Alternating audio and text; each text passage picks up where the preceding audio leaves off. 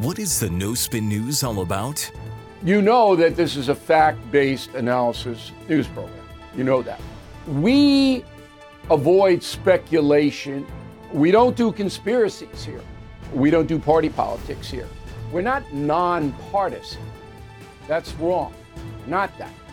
Okay, we are advocates for a stronger America and a more just society. We don't believe in communism. We don't believe in socialism. We don't believe in nihilism. We don't believe in the progressive woke culture. We think it is un American. We don't support that. So you should know what we are, and it would then crystallize what we do.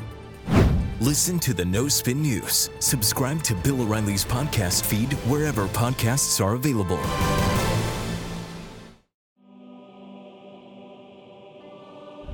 Hey, welcome to the Politics by Faith morning motivation. Thanks for being here. 87% of Americans believe in at least one aspect of what's called New Age spiritualism. So we are just going through and debunking some of these. Well, I mean, you can believe whatever you want, but contrasting, say contrasting New Age spiritualism with Christianity. So one aspect of New Age spiritualism is the law of attraction. If you just you know, get enough, it'll manifest on your own. You're the creator now.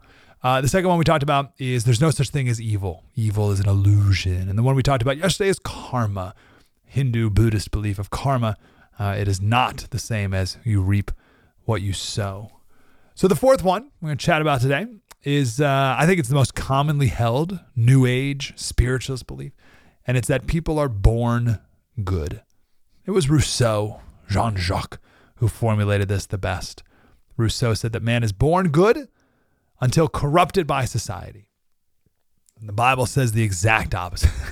Rousseau is one of the most influential thinkers in how we educate our children as well. And it's worth noting that he killed all five of his. He dropped them off at the local orphanage, which was a death wish.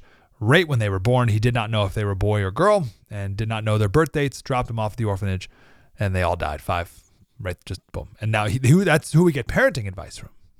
And he had the idea that the education system should foster a child's inherent goodness. And the Bible says the opposite. There is no inherent goodness. You're not born good. Jeremiah 17 9, the heart is deceitful above all things and desperately sick. Who can understand it? Mark 7 21, from within, out of the heart of man comes evil thoughts. Then a long list of those thoughts. Romans 3:10, as it is written, none is righteous, no not one. No one understands. No one seeks for God. All have turned aside. Together they have become worthless. No one does good, not even one. See Rousseau and the Bible aren't not even stark contrast, exact. The whole idea of you being saved is you get a new heart. But if your heart is already good, then why would you need a new one? Which is exactly the point from the new atheists uh, about how to get rid of Jesus.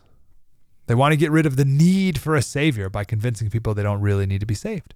You're already good. Or at least you're better than that guy over there. This is also where we get the idea of the inner child. I've heard this before. Oh, you need to connect with your inner child. This is the idea that that's the perfect you, the real you. The inner child is the you before you were corrupted by the world. And the modern world pushes this on you, this idea on you, to get you to turn inwardly as opposed to turning to Jesus. Right, we got to get to the inner child, the you, the real you, the self help life hack, reconnect with the true, original good heart that is in you. In order to save you, you can save yourself. See the problem? As Prager said, Dennis Prager, he said the biggest difference between Jewish and Christian schools versus public schools, at least what public schools are today, uh, is religious schools. Dennis Prager was taught that the biggest problem in Dennis Prager's life is Dennis Prager. the biggest problem in Mike Slater's life is Mike Slater.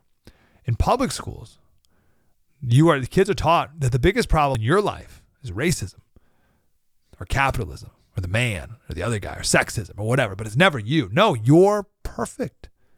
You were born good, after all. Once you see the Christian biblical view on this, it is it, you will see it everywhere. You will see everywhere, all throughout politics, this idea that people are born good. Why do you think our founding fathers set up a whole system of checks and balances?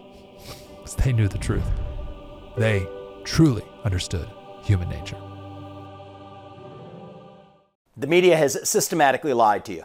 The Hunter Biden laptop story, the origin of COVID 19, the Trump Russia collusion hoax, or how your money's being spent in Ukraine. Enough already with the lies.